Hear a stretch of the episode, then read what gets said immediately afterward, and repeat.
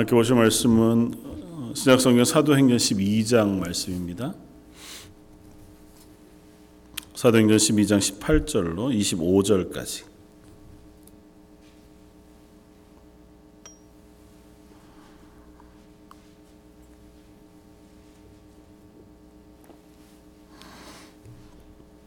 신약성경 사도행전 12장 18절로 25절까지.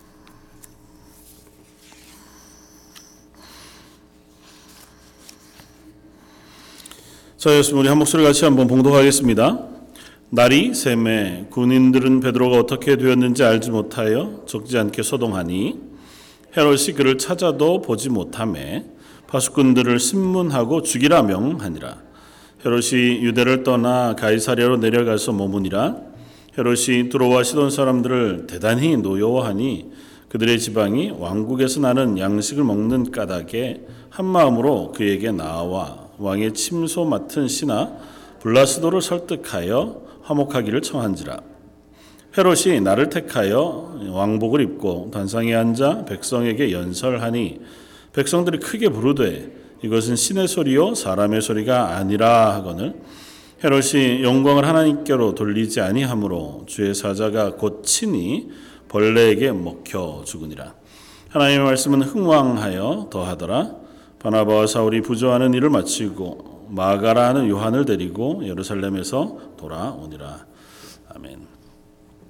음, 사도행전 12장 말씀을 저희가 보고 있습니다. 12장 앞쪽에는 보면 어, 지지난주에 우리가 살펴보았던 것처럼 사도 베드로가 어, 붙잡혔다가 하나님의 천사의 손길을 따라서 어, 그 옥에서 건짐을 받고 그곳에서 구원을 얻는 그러한 이야기가 쓰여져 있고 하나님께서 그 베드로를 어, 감옥 아주 삼엄한 경비 가운데 어, 붙잡혀 있던 베드로를 어, 뭐 문지기들이나 그를 지키는 어떤 사람들의 어, 인척을 느끼지 못하는 상황 속에서 소상히 어, 그를 예, 안내하여 어, 밖으로 탈출시켜 내시고 어, 베드로가 그 길로 어, 그 성도들이 모여 있는 집까지 가게 되어지는 모습을 12장 앞쪽에서 보여줍니다.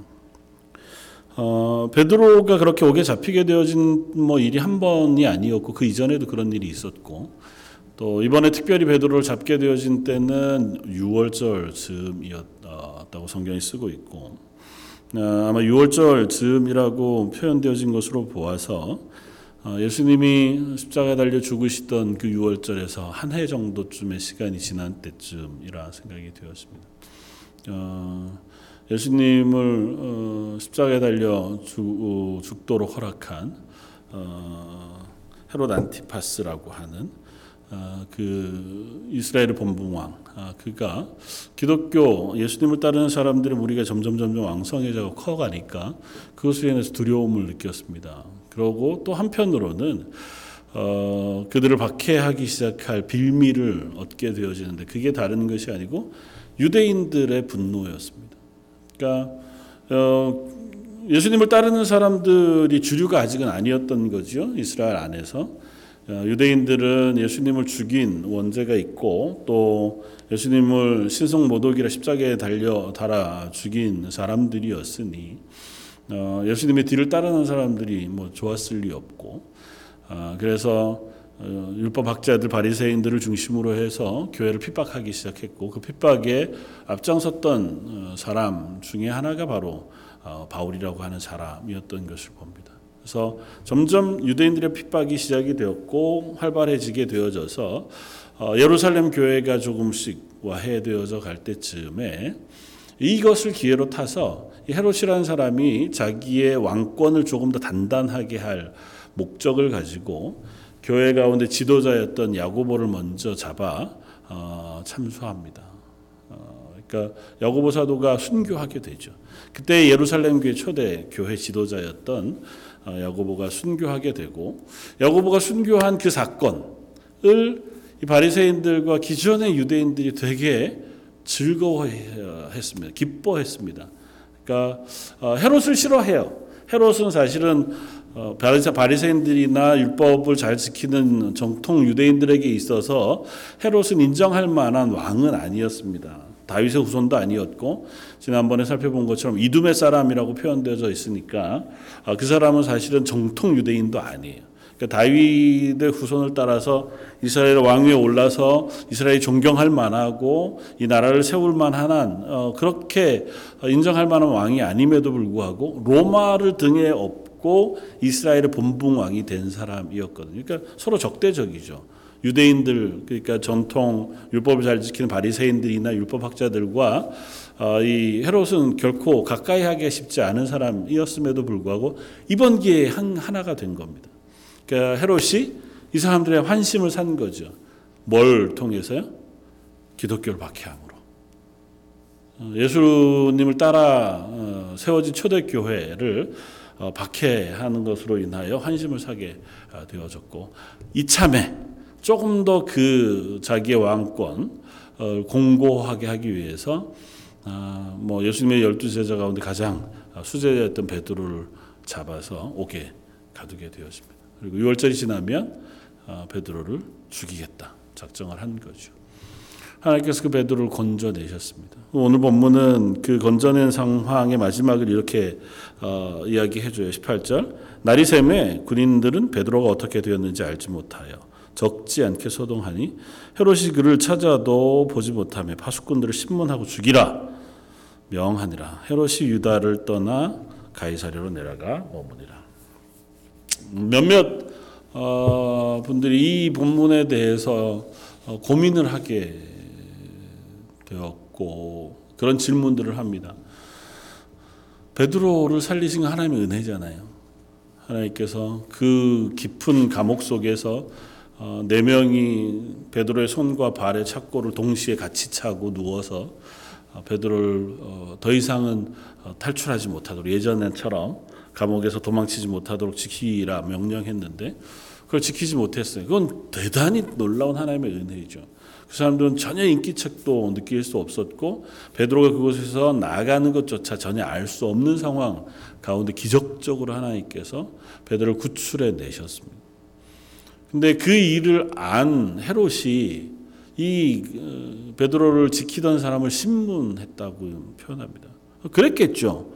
베드로가 도망쳤는데 니들이 어떻게 했냐는 거죠. 인간적으로 니들이 지켰는데 보통은 이 네 명뿐만 아니라 어, 사교대로 해서 한 16명 정도가 베드로를 지키기 위해서 그 감옥 안팎으로 어, 지키고 그 감옥뿐만 아니라 성문까지 다 강하게 지키고 있었는데 베드로가 사라졌으니 그야말로 답답한 노릇이 된 거죠. 이전에 예수님의 어, 무덤에서 시체가 음, 사라진 것, 부활하신 예수님을 어, 찾기 위해서 그 군사들을 신문했던 것과 똑같이 자기는 믿을 수가 없으니까요. 이런 일이 왜 일어났느냐? 이게 누구 잘못이냐? 왜 이렇게 됐냐? 신문을 하다가 하다가 아무도 알 수 없게 되니까 어떻게 했다고 성경이 기록하냐면 그 지키던 군인들을 다 죽였다고 표현해요. 죽였다고 표현하는데 이게 참 억울하다는 거죠. 이 사람들은 무슨 죄가 있냐는 겁니다. 베드로 하나 살리자고 너무 많은 사람이 억울한 죽음을 당한 것 아닌가. 베드로를 이렇게 살리셨기 때문에 이 사람들은 죽임을 당했잖아요. 베드로를 지키다가 이 사람들이 잘못한 건 없습니다. 그들이 뭐 실수한 것도 없고 그들이 악한 것도 없어요. 그저 명령대로 베드로를 지키다가 하나님께서 은혜로 베드로를 꺼내실 때에 그저 그 자리에 있었던 죄밖에 없는데 그들은 그 일로 인하여 죽임을 당했습니다. 뭐 성경에 그런 이야기들이 종종 있죠. 예수님 탄생하셨을 때 베들레헴 인근에 있었던 두 살 이하의 어린 아이들을 다 죽이라. 그것도 헤롯이 명령해서 죽이라 명령하니 그때 그 인근에 있던 어린 아이들을 다 어, 죽였잖아요. 예수님은 사실은 하나님의 은혜 가운데 피하여 이집트로 내려가셨으니 그 죽임을 면했지만 예수님 대신에 그날에는 오히려 수많은 어린아이들이 죽음을 당한 슬픈 저녁이기도 했겠다. 그래서 이런 이야기들을 이렇게 읽으면서 하나님 이건 도대체 뭐죠? 하나님의 뜻이 어, 이루어지는 것도 좋고 하나님께서 하나님의 사람을 구원하시는 것도 좋긴 한데 그래도 억울하게 죽임을 당하면서 저 사람들은 음, 너무 억울한 거 아닙니까? 그러면서 이제 감정이입을 그쪽에다가 하는 거죠. 하나님이 사랑하시는 사람들, 하나님 만드신 백성, 이 세상의 사람들을 하나님의 것으로 지으셨다면 하나님 그 사람 다 사랑해 주셔야 하는데 그 중에 누구는 구원하시고 누구는 내버려 두신다는 거잖아요. 그래서 구원받은 것에 대한 감사 는 사라지고 구원 못 받고 억울하게 죽는 사람들에 대한 어, 섭섭함, 우리가 감정 이입이 돼서 어, 하나님이 좀 공평하시지 않은 것은 아닐까? 하나님께서 이렇게 하시는 게 하나님의 하나님 되심, 하나님의 거룩하심, 그것들을 해치는 것은 아닌가? 그런 의문과 질문들을 하게 되어지는 경우들이 종종 있게 됩니다. 성경 가운데 사실 그럴 만한 일들을 우리가 자주 만나거든요. 어, 대답할 수가 없습니다. 뭐 자주 말씀드리지만 그런 부분에 대해서 우리가 명확한 답을 다 알기는 어려워요. 그러나 한 가지 사실은 분명합니다. 하나 하나님은 완전하시다는 것입니다. 그리고 하나님은 선하시다는 것입니다.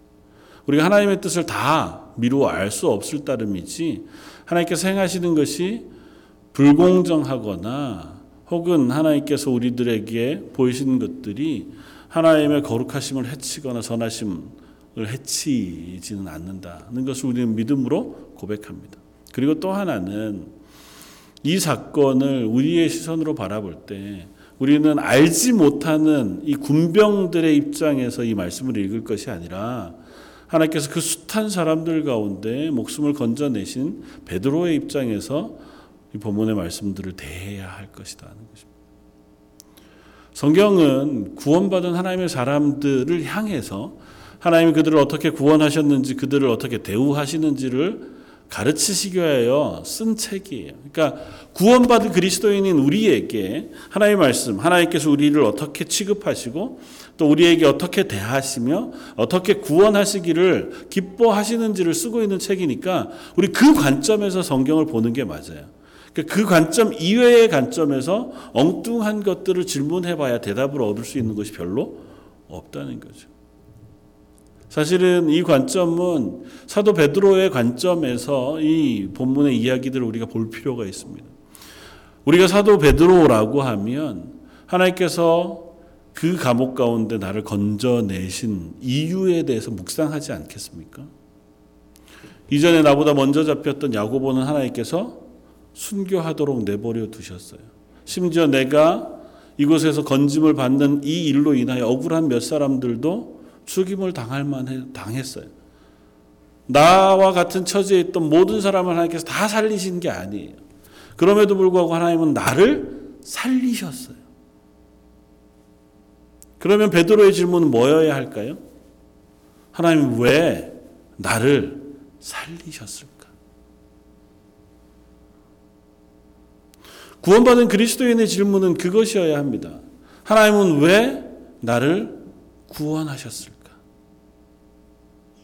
우리가 괜히 똑똑한 척하고 성경의 것들을 이렇게 이렇게 막 읽어보면서 야 성경 이 부분은 잘못됐는데 이 부분은 하나님 이상하신 거 아니야? 아무리 우리가 그것을 지적하고 우리가 그것을 판단해 낸다고 해도 그것이 우리들에게 아무 유익이 될 것이 없어요. 왜냐하면 우리의 지식으로 이 모든 것들을 다 아는 것에는 한계가 있습니다. 성령께서 우리의 눈을 열어주시고 말씀을 깨닫는 지혜를 허락해 주셔야만 하나님의 말씀을 우리가 알 수 있어요. 심지어 성경 창세기로부터 계시록까지의 말씀을 몇십 번 읽어 가면서 그 말씀을 좌우 앞뒤로 연결해 깨달아 알아 하나님의 은혜를 베푸셔도 이 말씀 전체를 다 아는 데는 여전히 유한합니다. 늘 말씀드리지만 미국에 있는 큰 대학교, 아이비리그에 있는 모든 대학교들이 거의 대부분 신학교로부터 시작을 했어요. 하버드도 그렇고 예일도 그렇고 프린스턴도 그렇고 첫 시작은 신학교로 시작해서 지금은 종합대학이 됐고 뭐 굉장히 유명한 대학들이 됐죠. 그래서 그 대학들의 도서관을 가보면 신학 관련 서적들이 굉장히 많습니다. 전 세계 가장 많은 신학 관련 서적이 있는 데가 예일대 일 것이라고 보통은 얘기하는데요. 그곳에 있는 그 수많은 신학서적 그 성경에 대한 숱한 해석, 또 성경에 대한 수- 숱한 고백, 그리고 그것을 어떻게 이해할 것인가에 대한 숱한 주석들 아니면 논문들 그 모든 논문들 다 합쳐도 성경 창세기부터 계시록까지의 말씀을 다 설명하지 못합니다. 여전히 아직도 설명해 내지 못한 부분들이 있어요. 제가 신대원 다닐 때 원어로 음, 공부를 가르치던 어, 교수님은 아니었고 조교 그분은 여전히 이제 박사학위를 하고 있는 분이었는데 어, 구약 성경 가운데 어, 히브리어로 된 어, 이사야서 말씀을 어, 주제로 이제 언어학으로 어, 박사학위를 하고 있는 분이었는데 그분이 그래요. 한국에서 이태 동안 구약을 가지고 논문을 쓴 숱한 교수들과 박사님들이 있고 박사학위가 있었는데 뭐 외국에 나가서 얻어온 모든 것까지 이 사야서를 가지고 본문을 연구해서 박사학위 논문을 쓴 사람이 몇 되지 않는다는 거예요. 자기가 그 본문을 쭉 번역하고 있는데 이 작업을 끝낸 사람이 한- 하나도 없대요 아직은. 그러니까 하나님의 말씀은 아무리 우리가 연구해도 아직은 우리가 다다르기가 어려워요. 이 말씀은 우리의 말씀은 한글로 되어진 성경으로 우리가 쭉 읽어가면서 어, 참 감사하게 편하게 읽어가고 있지만 이 말씀을 이렇게 대하는 것 자체가 얼마나 놀라운 일인지 모른다. 하물며 우리들이 하나님의 뜻을 이렇게 보면서 아 이거는 이렇구나 저건 저렇구나 이건 하나님 이상하신데 우리가 그렇게 얘기할 만한 수준에 있지 못해. 오로지 이 말씀을 통해서 우리가 고백할 수 있는 것은 이 말씀 가운데 우리에게 하나님이 얼마나 구원의 은혜를 베푸시기 위하여 창세 전부터 우리 가운데 역사하시고 인류의 역사 가운데 하나님이 일하셨으며 앞으로도 그 구원을 완성하시기 위해 어떻게 우리에게 역사하실 것인지에 대해 쓰고 있는 말씀을 보면서 아 하나님 나를 이토록 사랑하길 원하셨군요. 그렇다면 그 구원을 받은 나는 어떻게 해야 할까요? 가 우리의 질문이어야 한다는 것이죠. 사도 베드로는 이 일이 있고 나서부터 물론 그 이전부터 어, 그랬지만 하나님이 자기에게 맡기신 일들이 무엇이었는지에 대해서 깊이 묵상합니다.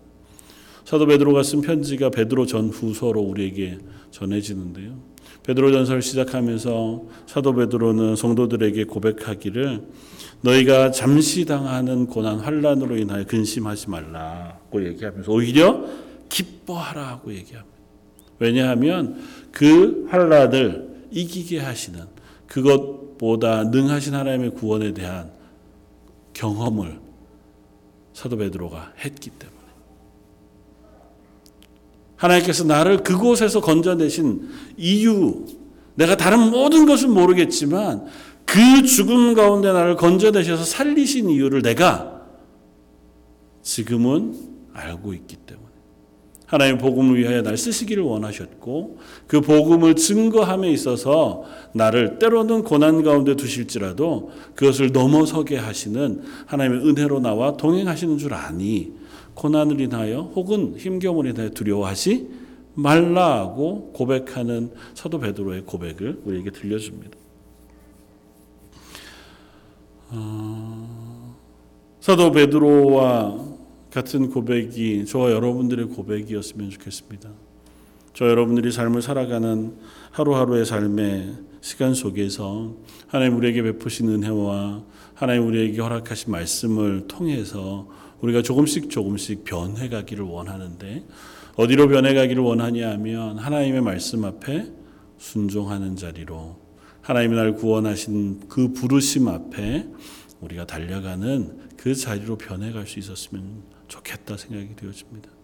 전에는 내가 잘 몰랐더니 하나님 나로 이 길을 통과하게 하신 이유가 이것이었군요. 고백하면서 때로는 복음의 증거자로 또 누군가를 격려하는 자로 또 내가 어, 지나온 길을 밑거름 삼아 누가 걷고 있는 그 걸음 속에 옆에서 중보하며 도와주고 신앙을 잃지 않도록 계속해서 함께 그 길을 걸어주는 사람으로 날 쓰시기를 원하셨군요. 그렇게 하나님이 나를 이- 이제껏까지 걷게 하신 그 길이 무슨 의미였는지를 자꾸 물어보고 앞으로 내가 어떻게 그 길을 걸어가야 할지 우리가 스스로에게 확인하고 고백할 수 있는 저와 여러분들이었으면 좋겠습니다. 사도 베드로는 나중에 결국은 십자가를 거꾸로 지고 순교했다 알려집니다. 하나님께서 베드로가 그저 순교하는 것이 필요했다면 이 옥중에서 그저 순교했어도 아무런 상관이 없었을 겁니다. 그러나 사도 베드로를 하나님께서 언젠가는 살리시고 그로 하여금 그 초대 교회에 중요한 역할을 맡기셔서 스스로 죽음을 두려워하지 않고 복음 앞에 담대히 성도들을 격려하고 위로하고 세워가는 역할로 사도 베드로를 쓰셨다고 하는 사실 우리가 압니다. 성경 가운데는 완전히 기록되어져 있지 않지만 사도 베드로가 로마로 내려가 그곳에서 순교할 때에 사도 베드로가 순교하는 그 자리에 있던 숱한 성도들의 위로가 되어졌고 사도 베드로로 인하여 그때 순교당하던 숱한 교회 성도들이 용기를 얻고 담대히 함께 믿음을 고백하는 자리에 서 있었다고 하는 이야기를 우리에게 전해 듣습니다. 하나님께서 베드로를 쓰시기 위하여 죽음을 넘어서는 죽음도 이기게 하는 그 경험을 베드로에게 하게 하신 거죠. 저 여러분들이 경험하는 경험들이 여러 가지 있을 수 있습니다. 우리로는 알 수 없는 왜 그렇게 하셨는지는 잘 알지 못할 그런 길들을 걷게 되어질 때에 우리 스스로에게 질문하고 하나님께 기도하며 물어볼 필요가 있습니다. 하나님, 제가 이 땅 가운데 하나님의 사람으로 어떻게 살기를 원하십니까? 이 일을 통과할 때에 하나님 나를 어떻게 변화시키시기를 원하십니까? 하나님께서 우리를 지나가게 하신 그 자리를 지나감에도 불구하고 아무것 배우지 못하고 지나가는 것만큼 참 안타깝고 어리석은 일이 있을 수 없을 수 없죠. 하나님께서 그 자리를 지나가면 하나님을 조금 더 신뢰하고 흔들리지 않고 또 다른 이들의 처지를 알아주며 격려하기를 바랬는데 지나가도 불평만 생기고 여전히 하나님 모르겠고 답답해하고 그렇게만 우리의 삶의 시간들이 차곡차곡 쌓여져 간다고 하면 우리가 믿음으로 살아내는 하루하루가 너무 아깝고 안타까운 하루가 되지 않을까 생각이 되었습니다. 그 분명한 예를 한 사람 보여줍니다. 오늘 뒤에 읽었던 20절 이하의 헤롯이라고 하는 한 사람의 이야기입니다. 사실은 사도행전 12장은 이 헤롯의 이야기로부터 시작한다 해도 과언이 아닙니다. 이 헤롯이 유대인들의 지지를 얻기 위하여 사도 야고보를 잡아 그를 죽이는 이야기로 사도행전 12장 이야기가 시작이 되었습니다. 그때 헤롯 왕이 손을 들어 교회 중에서 몇 사람을 헤아리 하여 요한의 형제 야고보를 칼로 죽였다. 그리고 그 헤롯이 여전히 힘을 내어 베드로를 죽이려고 하고 교회를 핍박하려고 했어요. 그런데 보니까 베드로를 살리신 하나님의 은혜를 경험했습니다. 하나님께서 놀라운 손으로 베드로를 죽이려고 하는 헤롯의 손을 막으셨고 그 베드로를 구원해 내셨어요. 그런데 이 사건이 있고 나서의 헤롯의 변화를 우리가 볼 필요가 있습니다. 헤롯은 이 일을 하고 나서 무슨 일을 했냐면 이 베드로를 지키지 못한 그 간수들을 죽여요. 첫 번째는. 그리고 나서 자기는 예루살렘을 떠나 가이사랴로 갑니다. 전에도 말씀드렸듯이 가이사랴는 로마 군대가 주둔하는 요새예요. 헤롯이 그곳으로 갔다고 하는 얘기는 혹시나 자기에게 피해가 미칠 것들을 두려워한 거죠. 그래서 안전한 장소로 아마 도망 아닌 도망을 갔겠다.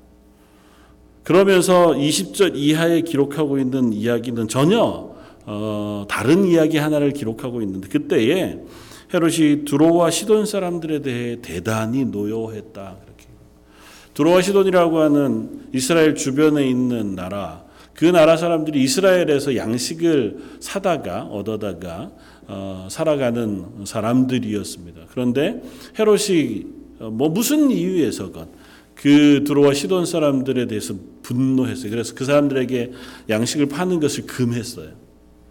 그러니까 이 두로와 시돈 사람들이 이제 큰일이 난 거죠. 그래서 오늘 본문에 보면 한 마음으로 그에게 나와 왕의 침소 맡은 시나 블라스도를 설득하여 화목하기를 청했다. 그러니까 어, 헤롯을 잘 구슬려 주십시오. 우리 말좀 잘 전해 주셔서 선물도 하고 뭐 여러 가지 아부도 하고 해서 우리에게 양식을 팔 수 있도록 헤롯을 잘 설득해 주십시오. 아마 이런 분위기가 된 것 같아요. 그런 차제에 헤롯이 백성들 앞에 설 일이 하루 있었습니다.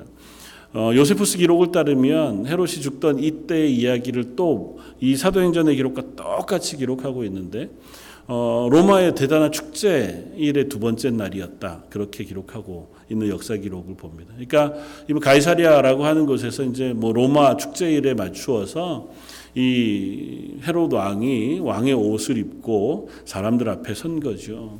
거기에 가보면 마차 경기장도 있고 뭐 대단히 화려한 도시로 만들어 놨거든요. 그러니까 축제니까 얼마나 뭐 즐겁겠어요. 그러니까 왕이 그 앞에 나아가서 탁 서니까 그 밑에 들어와 시던 사람들이 보낸 사람들 뭐 아니면 그 이스라엘 사람들이 왕이 나오는 걸 보고 막 환호했습니다. 그러면서 뭐라고 얘기했냐 하면 22절에 백성들이 크게 부르되 이것은 신의 소리요 사람의 소리가 아니라 그러니까 이 헤롯이 와서 단상에서 뭐 이렇게 축복을 하거나 축하를 했거나 무슨 연설을 했거나 뭐 그런 얘기를 했겠죠. 그러니까 아부한 거예요 사람들이 박수 부대를 보낸 거죠. 와 헤롯 당신 대단한 왕. 이건 사람이 아니라 마치 신과 같은 와, 대단하신 분입니다. 뭐 사람들이 환호하니까 그 단상에 섰던 헤롯이 얼마나 마음이 흐뭇했는지요. 여기에 올 때는 도망쳐 왔잖아요. 어떤 면에서는 자기 뜻대로 되는 일이 없었어요. 그래서 이곳으로 왔는데 사람들이 자기를 환호해 주니 너무너무 좋아했습니다.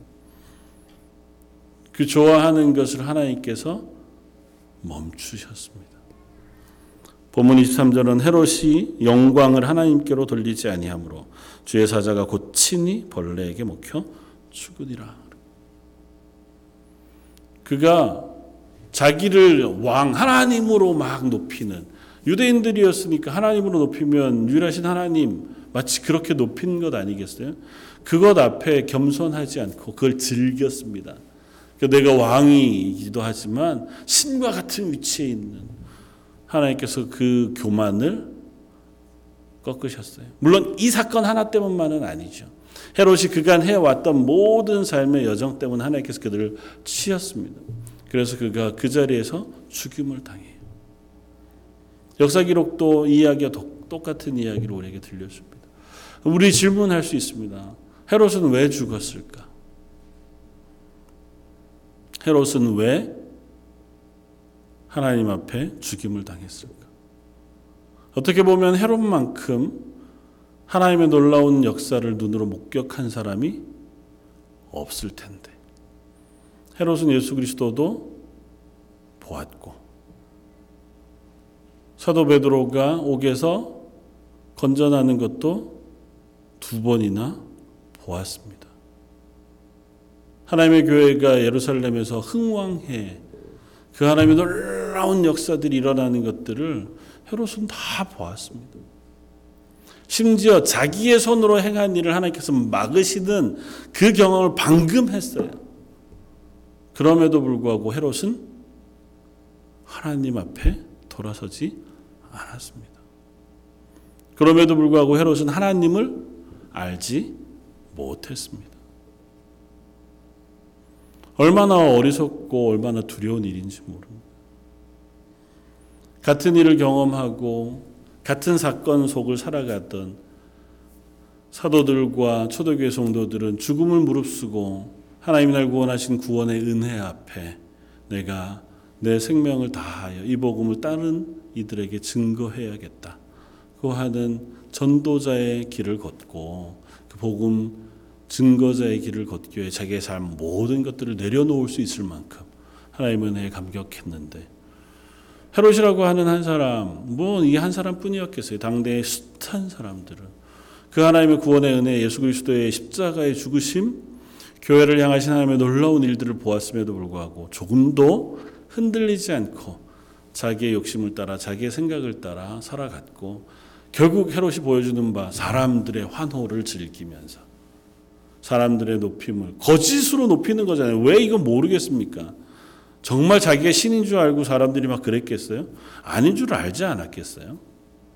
자기가 왕이니까 그저 해주는 것인 줄 아는데 그게 즐거웠던 거죠. 거짓인 줄 알아도 날 높여주는 저 사람들의 거짓 박수에 즐거워하는 것이 헤롯의 마음이었을지 모릅니다. 저 여러분들은 이 본문을 보면서 우리는 어떻게 변하고 있다 고 하는 질문을 해볼 수 있었으면 좋겠습니다.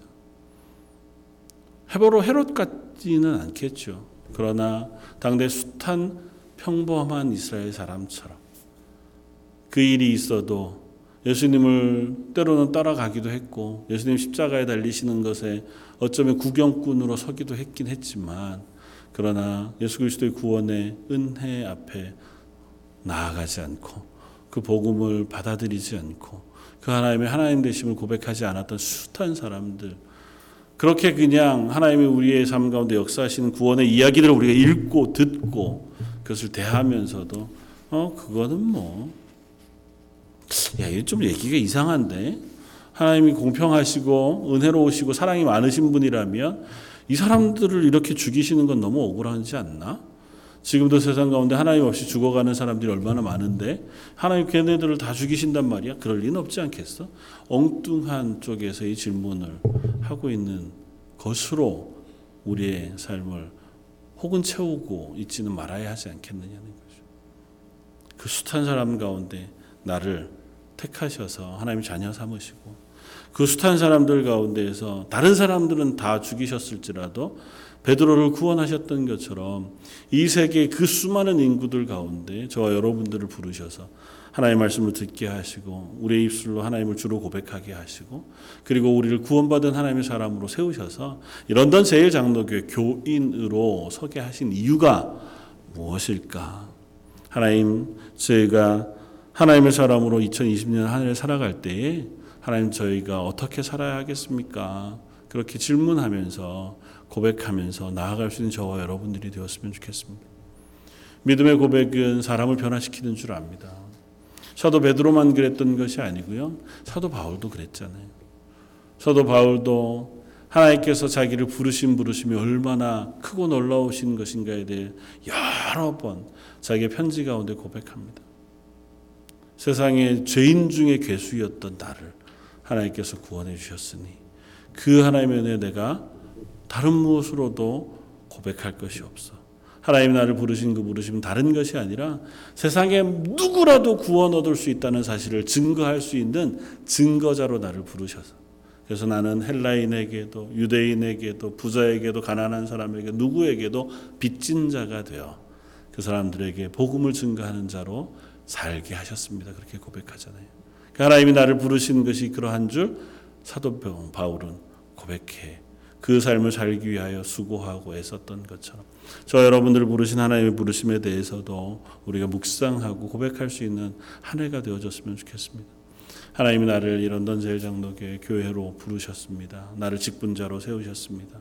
나를 이 삶의 여러 뭐 때로는 슬프고 때로는 힘겨우며 때로는 기쁘고 즐거운 그 시간들을 지나가면서도 믿음을 붙잡고 살아가는 그리스도인으로 나를 부르셨으니 또 비슷한 삶의 자리를 겪고 있는 그들에게 제가 중보자가 되어주고 위로자가 되어주고 또 그들을 격려하고 함께 교회가 되어서 가는 그와 같은 역할을 제가 맡을 수 있도록 하나님 저에게 힘을 주시고 내베풀어 주십시오. 그렇게 기도하는 저 여러분들이었으면 좋겠습니다.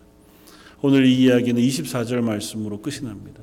24절은 이렇게 쓰고 있습니다. 하나님의 말씀은 흥왕하여 더 하더라. 하나님의 말씀은 이런 일들이 있다 하더라도 하나님의 말씀은 관계없이 하나님의 행하시는 것 가운데 이 땅 가운데 일어나고 또 부응하며 그것으로 하나님의 일들은 이 가운데 완성되어져 가는 줄 믿습니다. 저 여러분들의 삶 속에도 하나님의 말씀이 흥왕하여 하나님 우리에게 맡기신 일들이 오늘 매일매일 완성되어지고 올 한해 하나님의 교회로 부르신 우리 부르심 앞에 하나님이 기대하시는 열매들을 맺어가는 저 여러분들 되시기를 주님의 이름으로 축원을 드립니다. 같이 한번 기도하겠습니다. 말씀을 생각하면서 한번 같이 기도하기를 원합니다. 2020년 하나님 우리를 부르신 부르심 앞에 저희가 서기를 원합니다. 특별히 저희가 이 한 해를 지나가면서 올 한 해 우리들에게 일어나는 숱한 일들이 하나님이 우리에게 허락하신 것인 줄 알아. 그 가운데 지혜를 얻고 또 믿음의 고백을 가지고 이 삶을 살아가게 해주시고 그것을 통과하면서 조금씩 더 하나님을 신뢰하고 하나님 부르시는 앞에 신실하게 세워져 가는 사람 되게 해주십시오. 우리 가정 되게 해주십시오. 우리 한 목소리 같이 한번 기도하시겠습니다.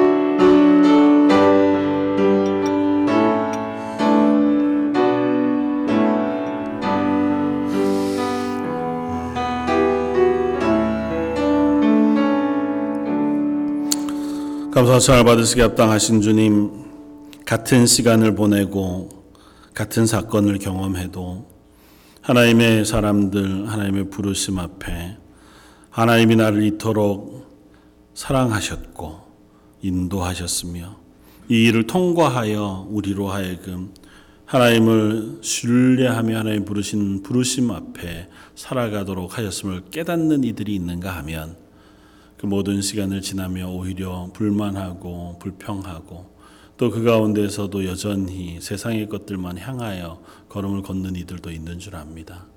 저희 런던 제일 장로교회 세우신 하나님의 사람들 또 이 수요 예배 나와 하나님을 예배하는 귀한 하나님의 성도들 그들이 한 해 한 해 그들의 삶 가운데 경험하게 되어지는 때로는 기쁘고 때로는 슬프며 때로는 힘겹고 때로는 놀라운 일들이 우리의 믿음의 증거가 되게 해주시고 그것이 우리 속에 하나님을 신뢰하는 그 이유가 되게 해주셔서 하나님 부르신 부르심 앞에 담대히 나아가 우리 주변에 있는 이들에게 또한 위로자 격려자로 또 그들을 돕는 하나님의 사람으로 복음의 증거자로 살아갈 수 있는 하나님의 사람들 되게 하여 주옵소서.